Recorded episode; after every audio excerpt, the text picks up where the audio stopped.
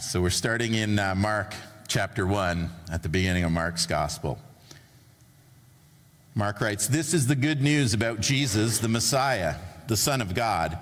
It began just as the prophet Isaiah had written Look, I'm sending my messenger ahead of you, and he will prepare your way. He's a voice shouting in the wilderness Prepare the way for the Lord's coming, clear the road for him. The messenger was John the Baptist. He was in the wilderness and preached that people should be baptized to show that they had repented of their sins and turned to God to be forgiven. All of Judea, including all the people of Jerusalem, went out to see and hear John. And when they confessed their sins, he baptized them in the Jordan River. His clothes were woven from coarse camel hair, and he wore a leather belt around his waist. For food, he ate locusts and wild honey. John announced, Someone's coming soon who's greater than I am, so much greater that I'm not even worthy to stoop down like a slave and untie the straps of his sandals. I baptize you with water, but he will baptize you with the Holy Spirit. One day, Jesus came from Nazareth in Galilee, and John baptized him in the Jordan River. As Jesus came up out of the water, he saw the heavens splitting apart and the Holy Spirit descended on him like a dove. And a voice from heaven said, You are my dearly beloved Son, and you bring me great joy. May the Lord open his word to our hearts.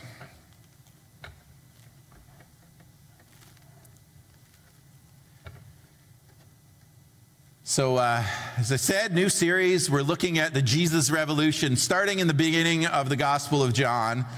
And the thing is that every good story has a good beginning, right? Like there's something about the beginning of a good story. You can probably think of some of the lines from the beginning of your favorite movies or your favorite books. Um, I always think of uh, Tale of Two Cities, you know, Charles Dickens. It's the it was the best of times, it was the worst of times, and it kind of sets the scene. And that story is about revolution too, but a little different. And so every story begins a little differently. And as we start to read our Bibles in the New Testament and the story of Jesus, we got Matthew, Mark, Luke, and John, right? The, the four Gospels. And uh, they all tell the story a little differently. There's, there's overlapping stories, but there's things that they, uh, that they choose. And so they include certain stories and they leave other stories out. Sometimes they put a story at the beginning of their story of Jesus, and sometimes they put it near the end. They're not trying to tell us a chronological account in every case. They're kind of grouping things by, by themes or, or by uh, things that they're trying to teach us about. And so it's kind of telling where they put things in the story. And, and, so the beginning of the story, like that, has some significance to it. Uh, Mark's gospel is the earliest gospel. And so it's the one that was written first. Matthew, uh, Matthew and Luke both tell baby stories about Jesus. They talk about uh, the, the story that we always read at Christmas. So we're always reading from Matthew and Luke. And, and, so they tell about Jesus' you know, birth in the manger, that they traveled uh, to, to Bethlehem and by donkey and the, the birth there and, and all of that story. So they unwrap that birth narrative. They tell stories about his childhood and, and the trips to the temple and the things that happened there. And they set up the story that way. Um, John, John goes even further back. John tries to outdo those other two dudes, and he goes, I'm not going to just start with them as a baby. I'm going to start with them like eternity ago. Like when the foundation of the universe was, was laid. When, when God started creating, Jesus was there and everything was made for him and by him. Like John starts way, way back from, from those stories in Bethlehem. And so there's those three different approaches that follow up. But Mark, Mark is the earliest gospel. It's the shortest gospel, and Mark dives right in. Mark doesn't bother with the birth narratives, as significant as those are. He doesn't tell us, like Matthew, about Jesus' genealogy, like, like who's in his family tree, and that he's a descendant of David. And, you know, there's these seven generations, and then these seven generations, and then comes Jesus. He doesn't start there. He jumps right in with our, our story this morning, and he just says, This is the good news about Jesus the Messiah, the Son of God. It began just as the prophet uh, Isaiah had written. And so he begins his story. He says, This is the beginning of the story. It's not the beginning of Jesus' earthly life, but it's the beginning of the story for Mark. He says, Here's where we need to jump in on this. Here's how this happened. Here's this big, significant event. So Jesus is already a grown man, and, and he says, Here's how it starts it starts with John the Baptist. And so he starts to say, Look, I'm sending my messenger ahead of you, and he'll prepare your way. He's a voice shouting in the wilderness, prepare the way for the Lord's coming, clear the road for him. Like John the Baptist is getting things ready for the Messiah to come. And that was how that Isaiah passage was understood. It's talking about the Messiah. And so Mark skips all the birth stuff and he says, Look, it starts with John. It starts with John in the desert, but there's things that he chooses even there. So he says, It's a good news about Jesus, the Messiah, the Son of God. It began just as the prophet Isaiah had written Look, I'm sending my messenger ahead of you, and he'll prepare your way. And it's interesting the details he mentions and doesn't mention about John. First of all, John the Baptist, we know because we've read the other stories at Christmas, we know that his parents, Zechariah and Elizabeth, are related to, to Mary and, and, and Joseph. And so th- there's a family connection. John is actually Jesus' cousin. And we don't hear that. And we don't hear about, about Mary when she was pregnant with Jesus going to visit Elizabeth, who was pregnant with John. And nobody knew Mary was pregnant because she's young and she's unmarried, and, and that would have been scandalous. And she shows up, and Elizabeth says, You know, blessed is the child of your womb. Like she supernaturally knew that Mary was pregnant and blesses that baby, knows there's something important about that baby that's coming. But Mark doesn't get into any of that. There's no talk of his miraculous birth, no talk of his being a cousin of Jesus or, or Mary's visit to Elizabeth, because Elizabeth and Va- Zachariah, very old, not expected to have kids, but they have John. And so the story, as we see it, we've got this guy, this wild man, John, in the desert. And so the first picture we get of him is a guy who's, who's if you, you can picture it, it's pretty graphic. He's wearing camel hair for clothes in the desert. I've been to the desert, not that desert, but a desert, and it's pretty hot in the desert. But he's wearing camel hair and, and, and, he's got a leather belt around his waist and he's eating locusts and honey. He's not a regular dude, right? And so this messenger, John, dressed like a wild man, is a voice shouting in the wilderness, prepare the way for the Lord's coming, clear the road for him. And so he's setting things up. He's paving the way for the revolution Jesus is about to begin. And, and, and so things are, are kind of set like that. When, when Roxanne was a, a teacher, she taught at a Christian school, but they still learned history. They learned Canadian history. And every year, she used to take uh, her grade 7 8 class to Kingston. And they'd do this whole thing. And, and she took them to this fort, and they would sleep in the fort, and they'd be told all kinds of stories about the soldiers there. And they'd kind of picture the lifestyle and picture what these soldiers, you know, involved in, in uh, revolution were all about. And so they'd sleep in a dormitory in the fort, and they told them ghost stories about prisoners held there during the rebellion of 1837. And it seems that the poor settlers of Upper Canada marched on York, because York was the big bad wolf, right? You know what York is? It was Toronto. They were the villains of the story. Not much has changed in Canada, I guess. And so the system of government then, like now, favored the upper class citizens. And so the poor settlers rose up and they said, We're not going to take it anymore. And there was revolution, and they're going to fight the power, and they're going to free themselves from their oppressors. And so the guards at the fort are telling them about the spirit of these prisoners were there that were imprisoned during that war, and telling them stories about, about their fight and their struggle. because power is kind of a strange thing.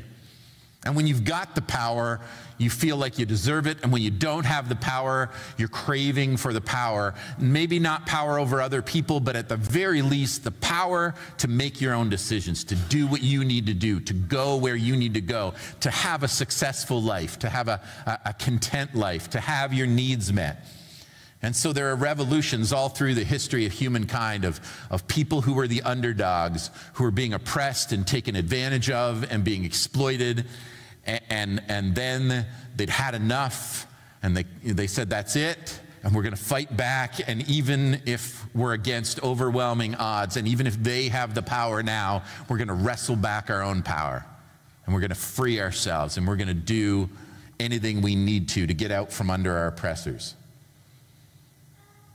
And so to set the stage for our understanding of this Jesus revolution, you got to understand that the Israelites were in this place where they were being severely oppressed. There was a power in the world that was pushing in on them. The entire empire was against them, and they were just a little peon nation that had no power. And so they had to do what they were told, and they had to settle in. and so the empire looked down their nose at them and, and, and had their boot on their neck, and they were the ones that had to just fall in line. And so the Israelites were always looking to get out from under their Roman oppressors. They were looking for ways to get free. They were waiting for a revolution to come. And if you back up the story even further, uh, one of the, to the end of the Old Testament, if you, if you read the Old Testament stories of the way that God had dealt with them long before Jesus was born, when you get to the end of the Old Testament, it says in uh, one of the last things that God had said through the prophet Malachi, that's the last book in the Old Testament. If you flip to Matthew and then, you know, take a left turn and go a little further back, you'll find that last chapter. And, and in Malachi's uh, book in chapter 3, verse 1, it says, Look, I'm sending my messenger, and he will prepare the way for me. Then the Lord you are seeking will suddenly come from his, to his temple.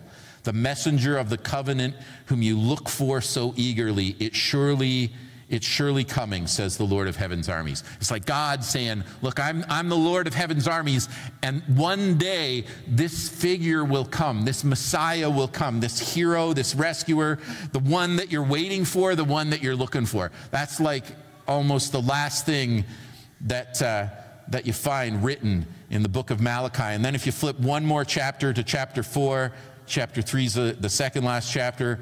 And then later in Malachi, it says, Look, I'm sending you the prophet Elijah before the great and dreadful day of the Lord arrives. His preaching will turn the hearts of the father to their children and the hearts of the children to their fathers.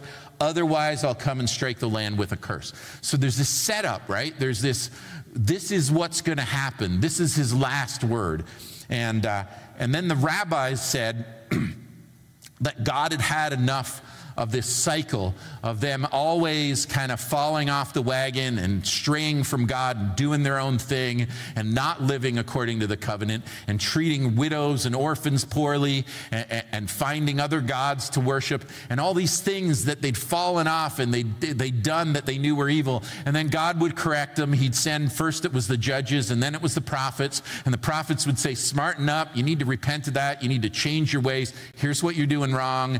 And so they'd gotten themselves themselves in trouble and they cry out, and the prophet warns them, You need to smarten up. And they do. And then they'd go back for a while and they'd serve God faithfully, and then they'd fall back into their old patterns again. And so at the end of the Old Testament, it's like God had finished and he'd said to them, Look, there will come a day when I'll send this hero, this rescuer, and then it was like 400 years of silence. And so the rabbis said there was 400 years of silence from God. Like God was giving them the silent treatment. He had nothing else to say to them. He didn't send any more prophets. He didn't give them any more messages. It's like, just think about what I said. And so for 400 years, they're like, we're supposed to be God's people. We're supposed to be following Him. He's supposed to be our God. We're supposed to be His people. And we've messed up so badly that He's not saying anything. Parents, you know that that's one of the most effective parenting techniques there is, right? Like it's really bad if mom and dad go silent. Oh man, now it's coming.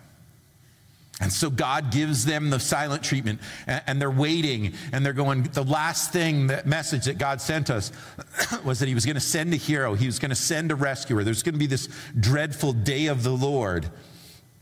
And so he's the Lord of heaven's armies. Like he can send armies to rescue them. All the power belongs to God. And now they feel like they're on their own, but they know there's this promise that it's not going to last forever and God's going to show up again and he's going to rescue us. And so they're waiting and they're waiting. And the rabbi said, you know, God withdrew his spirit. Like he pulled back. And he's waiting and they're waiting. And there's 400 years where there's nothing. There's 400 years where there's silence. But Malachi had told them, Ezekiel had told them, there would be this figure, this Elijah type figure that would come. And that's how you'll know the Messiah is about to come. The rescuer is about to come. The Lord of heaven's armies told us that he was going to send this hero and we would be all right. So when they see John, show up and he's preaching repent like a prophet would and, and wearing camel hair and locusts, which makes him kind of like an Elijah figure. Uh, prophets' clothes were a thing, and, uh, and prophets dressed a certain way. And there are stories in the Bible where it says, you know, in the Old Testament, that, you know, there will come a day when people won't, won't wear prophets' clothes and claim to be a prophet. They'll just walk around incognito. It was like a thing. Even, even other people that weren't prophets would dress like a prophet so people would listen to them and think they came from God.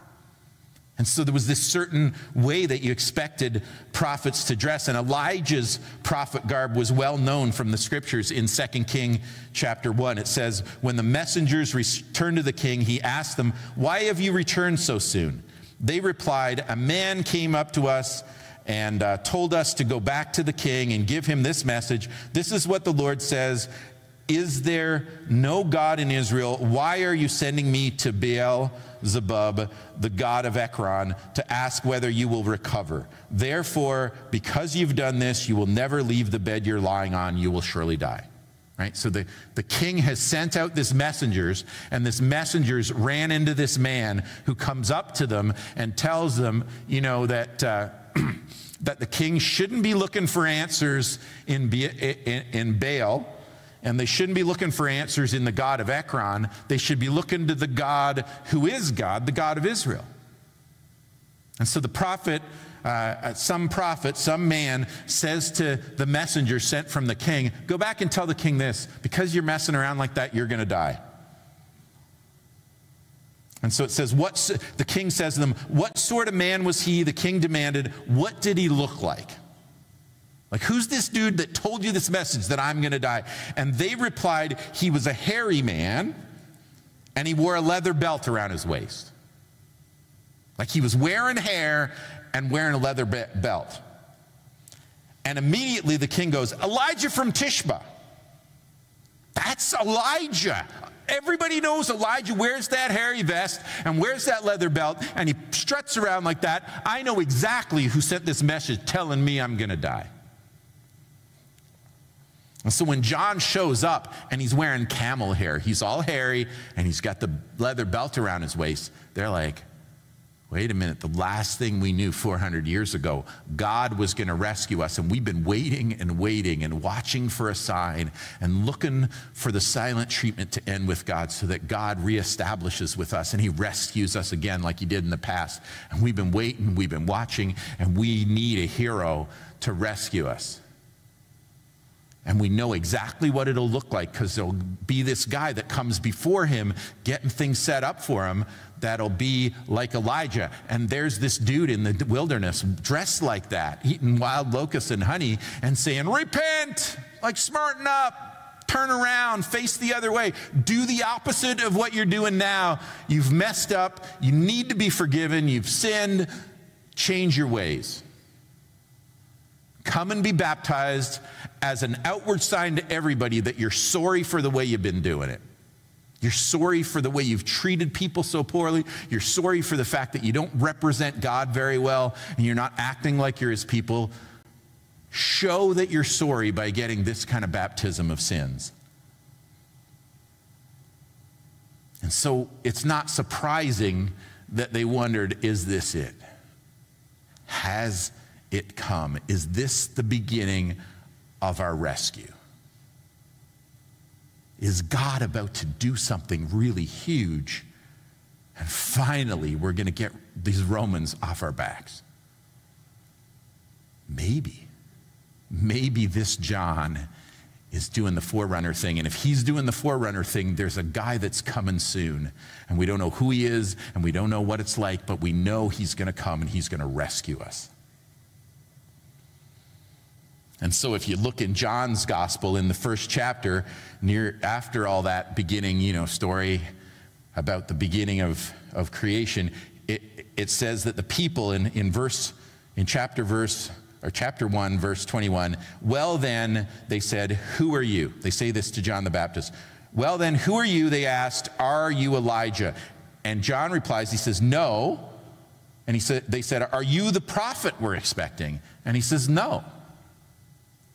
So he says he's not that, but he looks like that, and he seems like that, and he's got the message they would expect from that guy. So they're still kind of confused. And if John is this Elijah figure, then the hero, the Messiah, comes next. And he's going to end the silence, he's going to end the oppression, and he'll rescue them like Moses getting them out of Egypt and David getting them away from their enemies that were stronger than them. And he will be a hero worth following. And then Jesus shows up. Jesus shows up in the desert where John is.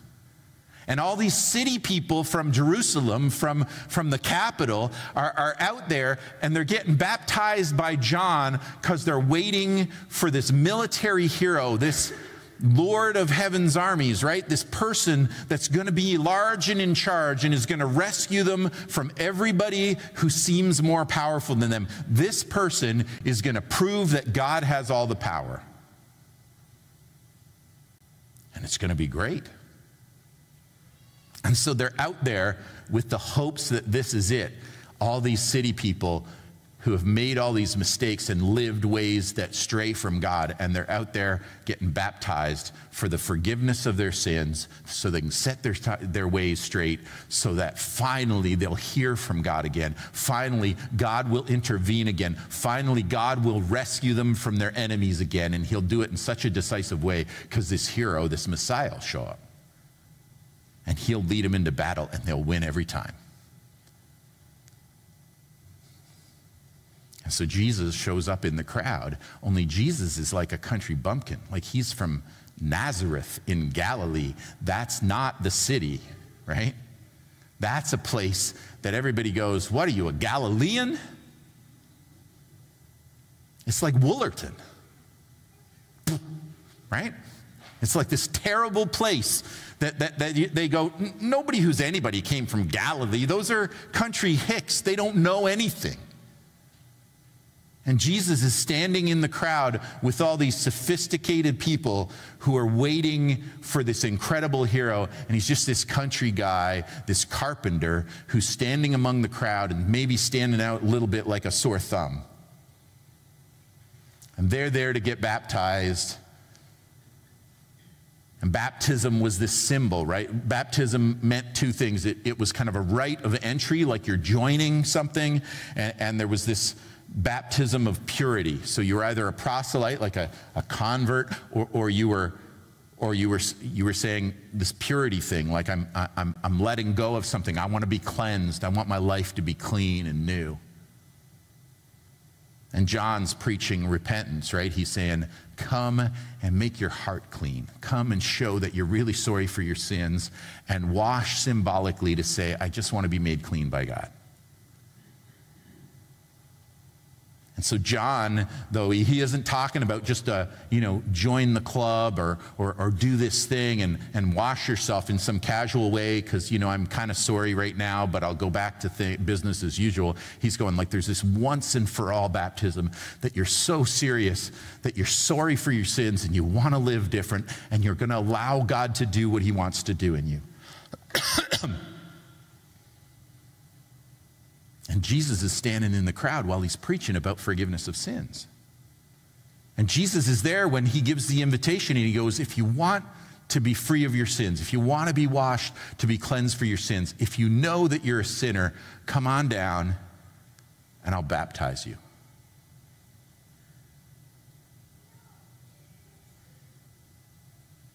And Jesus is standing in the middle of that crowd. And then when he gives that call, come down and be baptized, Jesus steps out and Jesus starts walking towards John.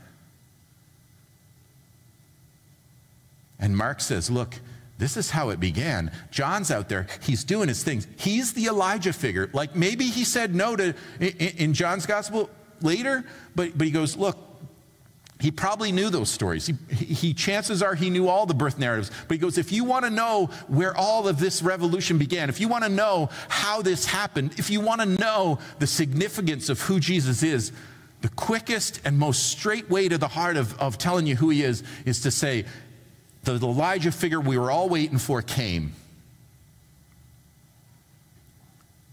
And he had the message that we expected him to have, and he dressed like we expected him to dress. And he came showing all the signs that he was the one getting things ready for the Messiah. And Mark's telling the story, and he goes, You won't even believe what happened next. Because Jesus, Jesus is the hero of our story. But would you believe he came from Galilee? Would you believe he wasn't one of those sophisticates? He wasn't a smart military leader that was trained his whole life and, and, and prepared for this. He was a guy from Galilee, of all places. And he stood there in this crowd like a nobody.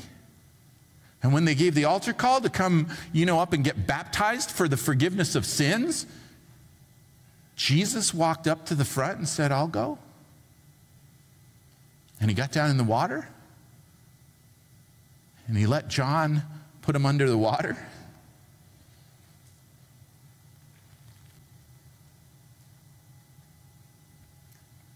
And so Jesus comes and he lets, he lets John baptize him. And then it says, when Jesus came up out of the water, he saw the heavens split open and the Holy Spirit descending like a dove on him. And a voice came from heaven saying, You're my beloved Son. I'm fully pleased with you. Like the voice of God boomed from heaven and said, That's my boy. I am so happy with him and who he is and what he's doing. I don't know if you ever picked up on that detail, but it says he saw, like Jesus saw this happen. And all those city folks, all those city folks that were kind of begrudgingly admitting that they were sinners because they thought they might help hurry God along so he would show up and rescue them and get what they wanted, they didn't hear the voice. And they didn't get the sign that Jesus that Jesus is God. And he's standing right there in the crowd with them. That the God they're waiting for to act is in the person of Jesus, and they're not even expecting God to come as the Messiah. They're expecting the Messiah to just be, you know, somebody God sends. And here is the Messiah, and he's actually God. And all they can see is a simple guy from Galilee. And the voice booms from heaven, but all they can hear is, well, John's just baptized another sinner. And you and I know because we've read Mark's gospel and we've read Matthew's gospel and we've read Luke's story and we've read John's stories. And you and I know that he'd never sinned once. Like he was perfect. He was God. He was flawless.